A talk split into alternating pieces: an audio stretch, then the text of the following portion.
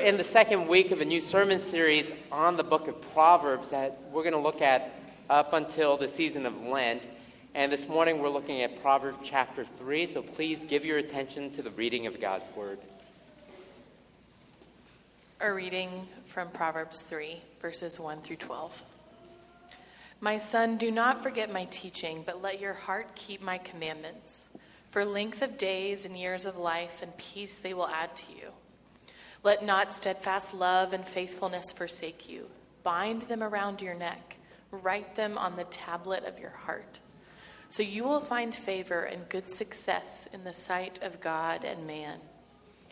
Trust in the Lord with all your heart, and do not lean on your own understanding. In all your ways, acknowledge him, and he will make straight your paths. Be not wise in your own eyes. Fear the Lord and turn away from evil. It will be healing to your flesh and refreshment to your bones.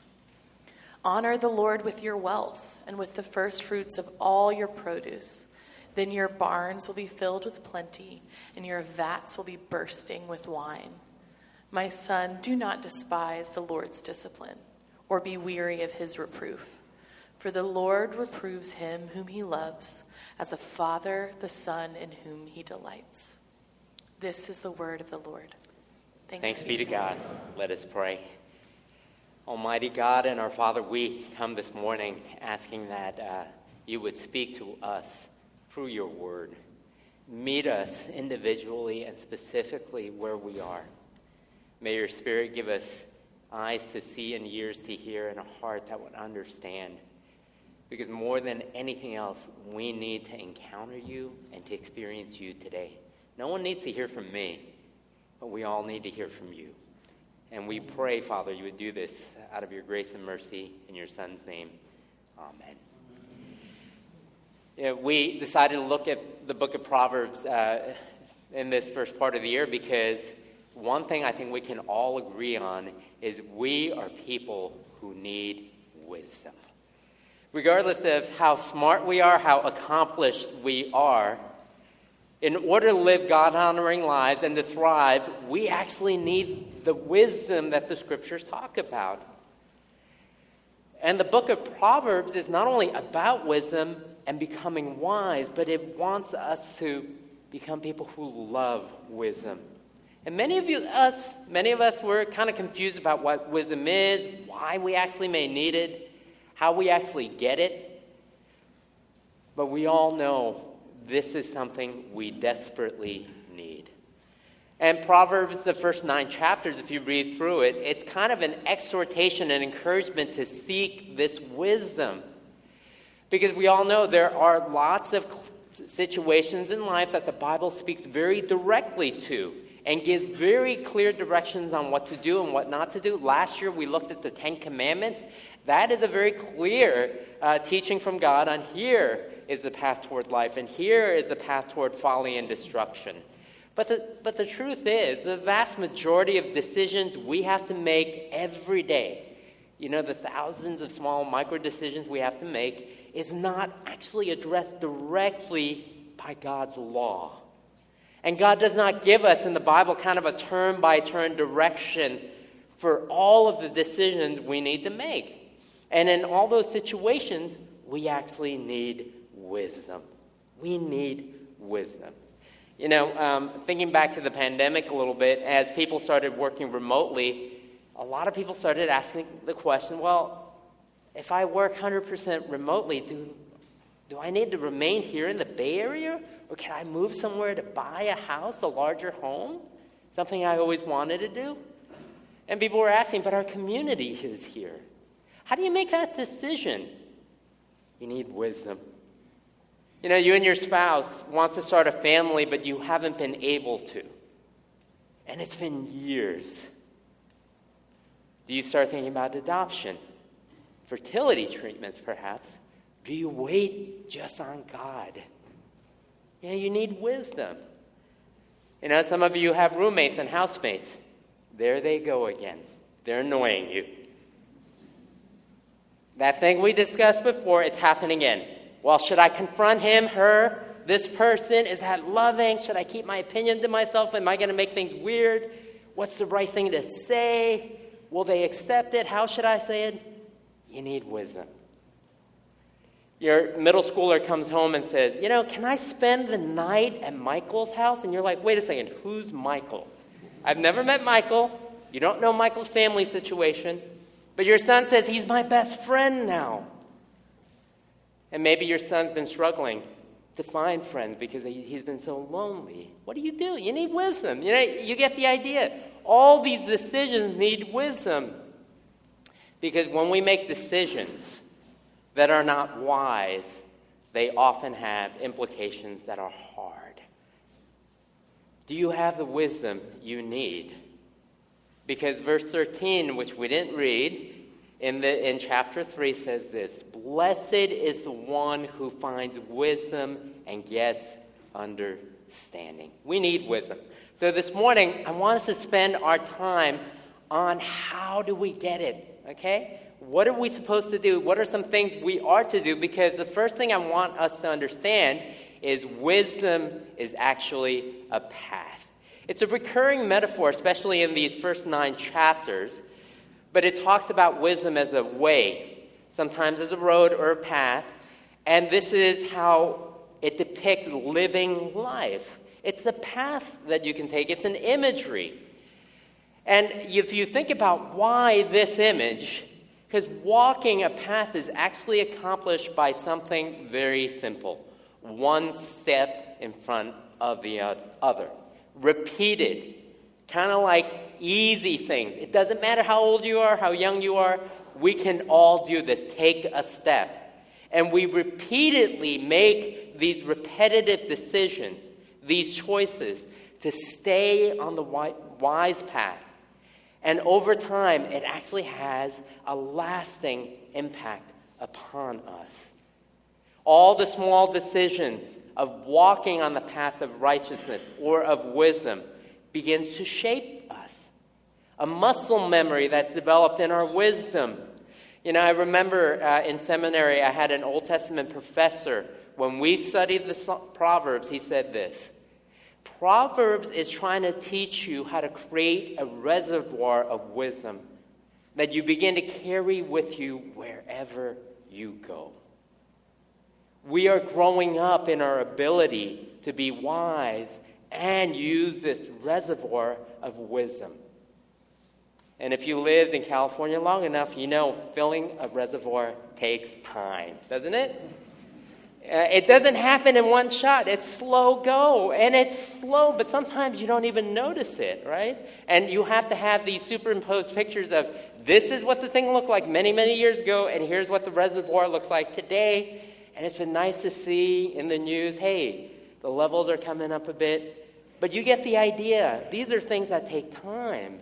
It's slow things that happen over an extended period of time to build up our reservoir of wisdom. So that's one of the things the path actually tells us. We're all on it. And we get to choose to make these small decisions one at a time over a long period of time. It's not just about the big decisions we have to make right when we hit the crossroads, but it happens in the mundane day to day. And as our hearts are trained to be wise, when the crisis actually does come, we actually have wisdom to draw from. The other thing you begin to understand about walking this path is that walking actually, again, takes a good bit of time. David said this last week where wisdom is a path, not a door. I think that's uh, something Tim Keller talks about in the way he talks about Proverbs and wisdom. And I think that's really helpful because we think of sometimes wisdom is this thing we acquire all at once and master, maybe like an instrument, uh, maybe like a sport, maybe something we get very good at but it's actually something you do over time, and it's not like the movie Matrix where you can just download all this information in your mind. And somehow you become wise overnight. And it's not just about information, but rather, it's about learning God's ways. And over time, beginning to understand that as you follow this path, you grow in it. And that tells us if it feels like it's going slow, it's okay. But we need to keep on this path. Because wisdom is a path, it's something we do repeatedly. It doesn't mean we cross that distance all at once, but it actually takes time and learning and understanding and thinking as we grow in our relationship with God. And we need to follow it as we continue to ask God to teach me what it means to be wise. But wisdom as a path also tells us that oftentimes we get to these forks in the road where there seems to be two paths one that keeps us on the path toward life, and the one that says, Here is folly. These are always the contrast. This is why in verse 1, if you notice, it says, Do not forget my teaching. Verse 11, do not despise the Lord's discipline. Verse 7, turn away from evil. And what is this image saying? In order to stay on the path, maybe it's a lot of common sense, avoid the path that's going to take you to danger and harm and folly. Because there are paths that are actually not wise. In 1 Corinthians chapter 2, Paul actually talks about the wisdom of this world is actually folly and it's passing away. It's passing away. It's going to be gone. And he says, in Jesus, you actually have a wisdom that is from God. Folly is oftentimes characterized by things like our own self absorption, self gratification. It's the things that pervade us, and our decision making is so tied up into I need to make, my, make sure I feel good about it, I feel comfortable about it. Because oftentimes, the path that God puts on toward, us on toward wisdom, it's often unsettling. You know, we're going to talk about some of this other stuff that comes up later in the chapter. But it's not always easy. It's not always the path of least resistance. And yet, God is saying the choices you make on this path, to stay on it, to avoid folly, is what we are to do. See? Because wisdom is a path, and He wants us to follow this path in order to have life. Now, the question is how do you stay on this path? Right? So, if you find yourself beginning on this path, how do you stay on it? How do you stay on it? Because it has to do with our heart. The heart is a central idea in this passage. Did you notice in verse 1? Put God's word in your heart. Write God's love on the tablet of your heart, verse 3. Trust in the Lord with all your heart, verse 5.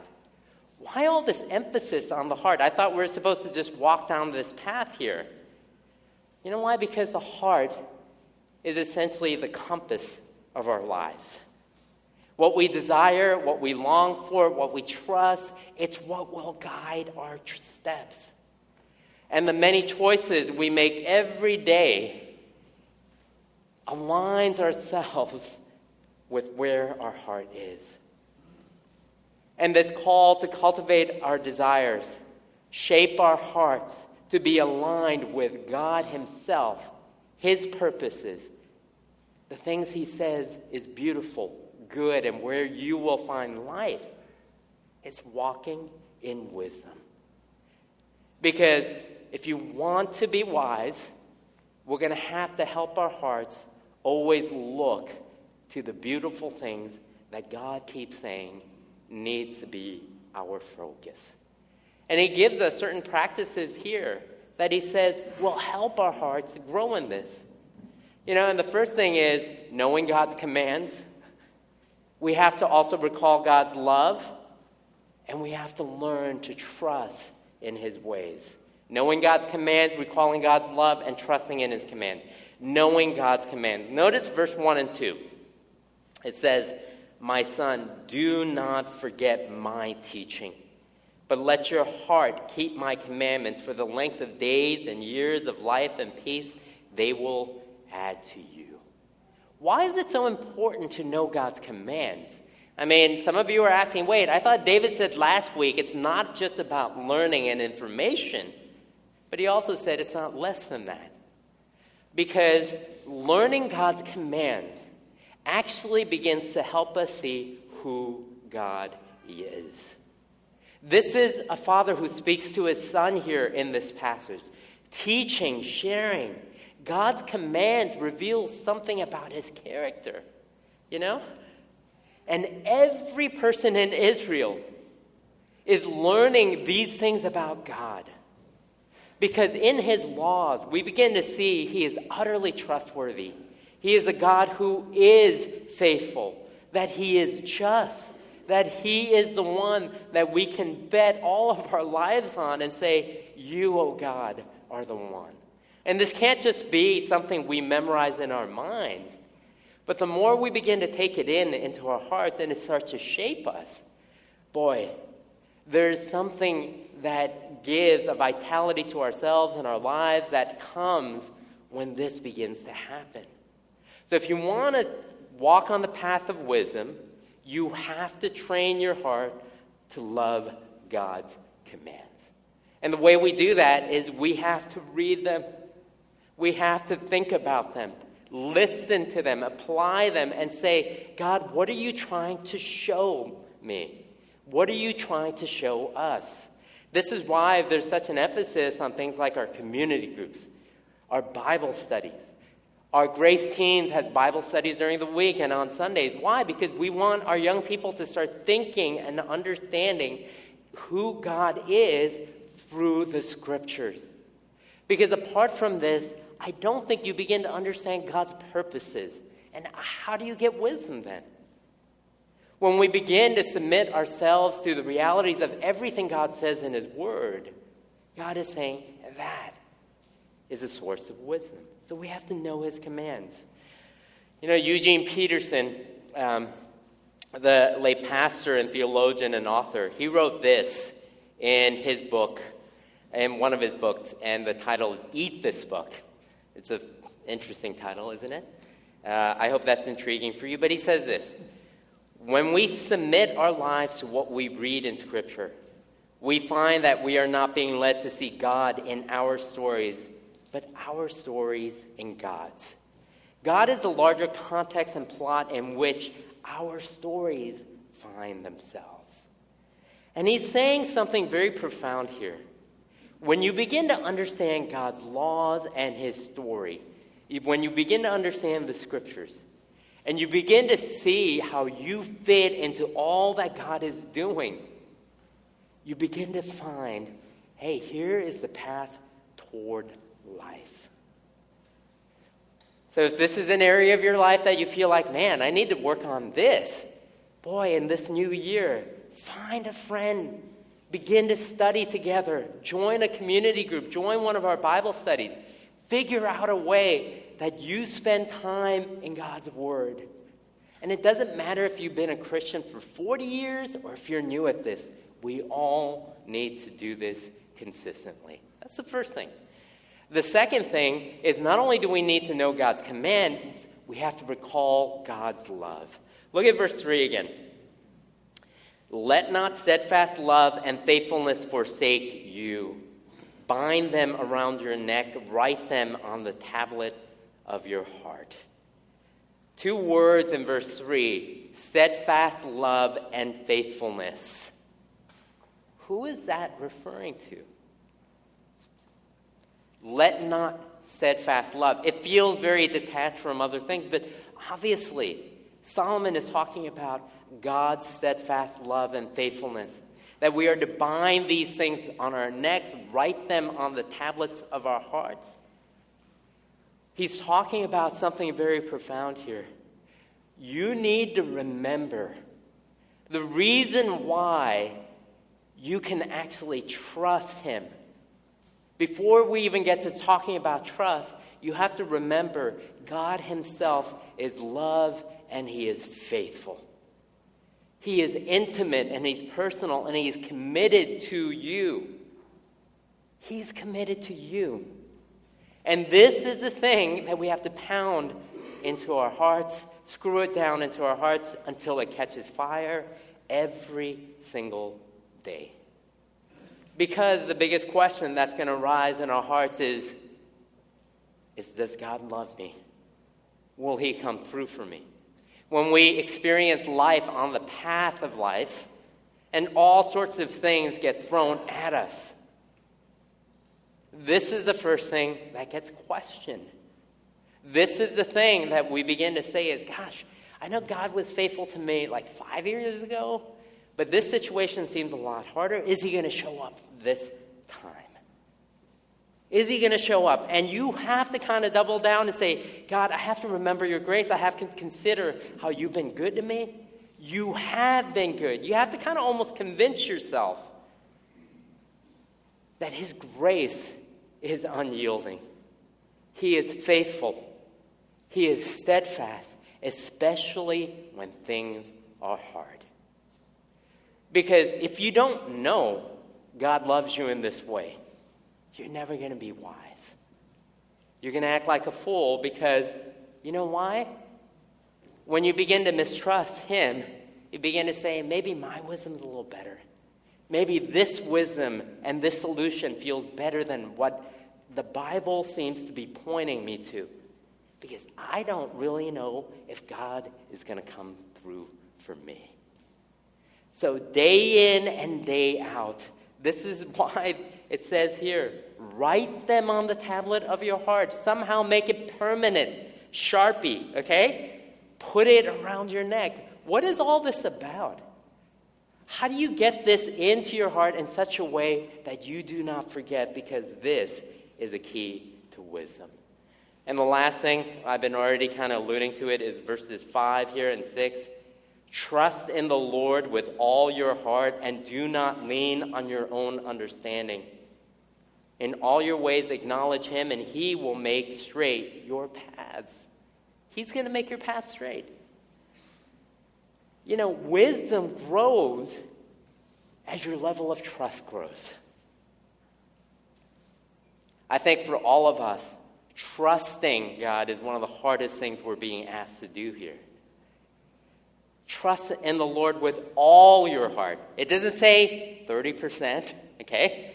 It doesn't say 50%. It doesn't say 70%. It doesn't say trust in Him when you feel good about it and when you like what you read in the scriptures.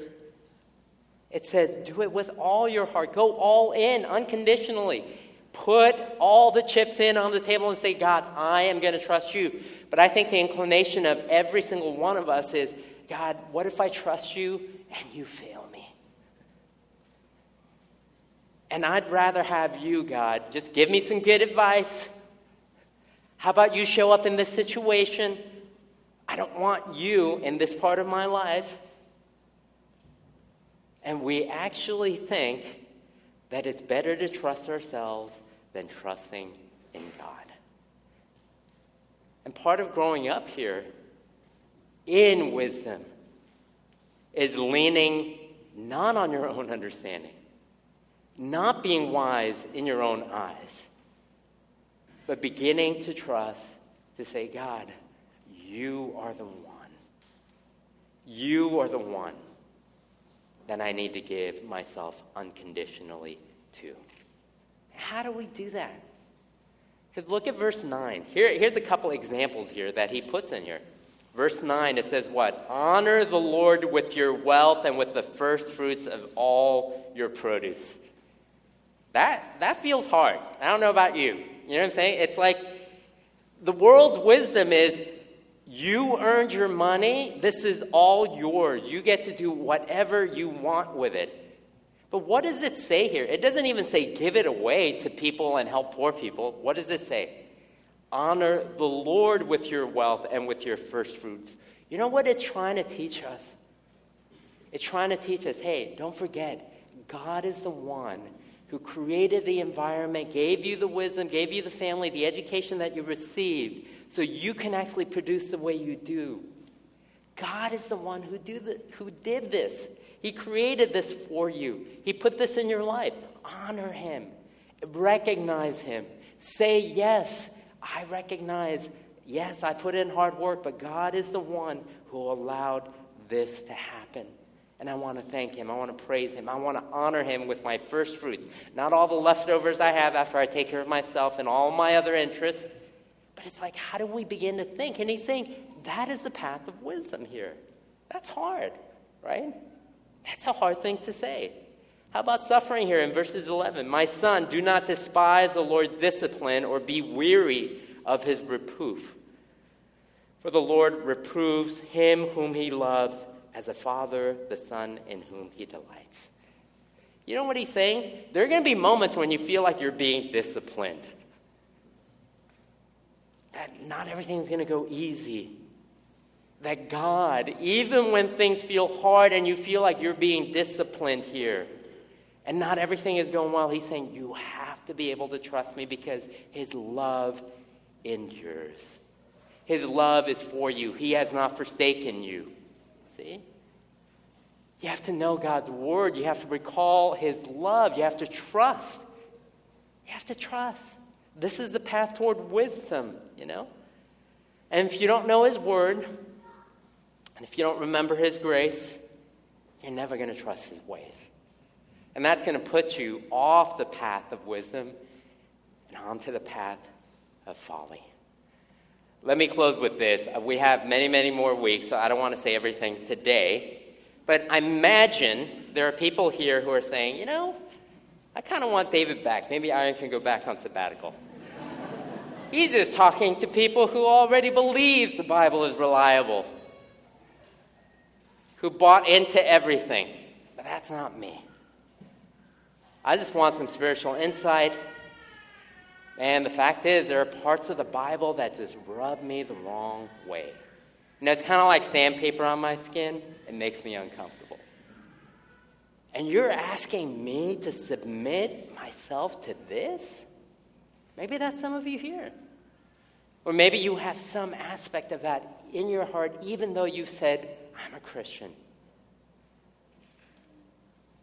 The real issue is you can't just begin with information or just reading the Bible in order to just become wise. Okay? That's not enough. You have to deal with the issue below that issue.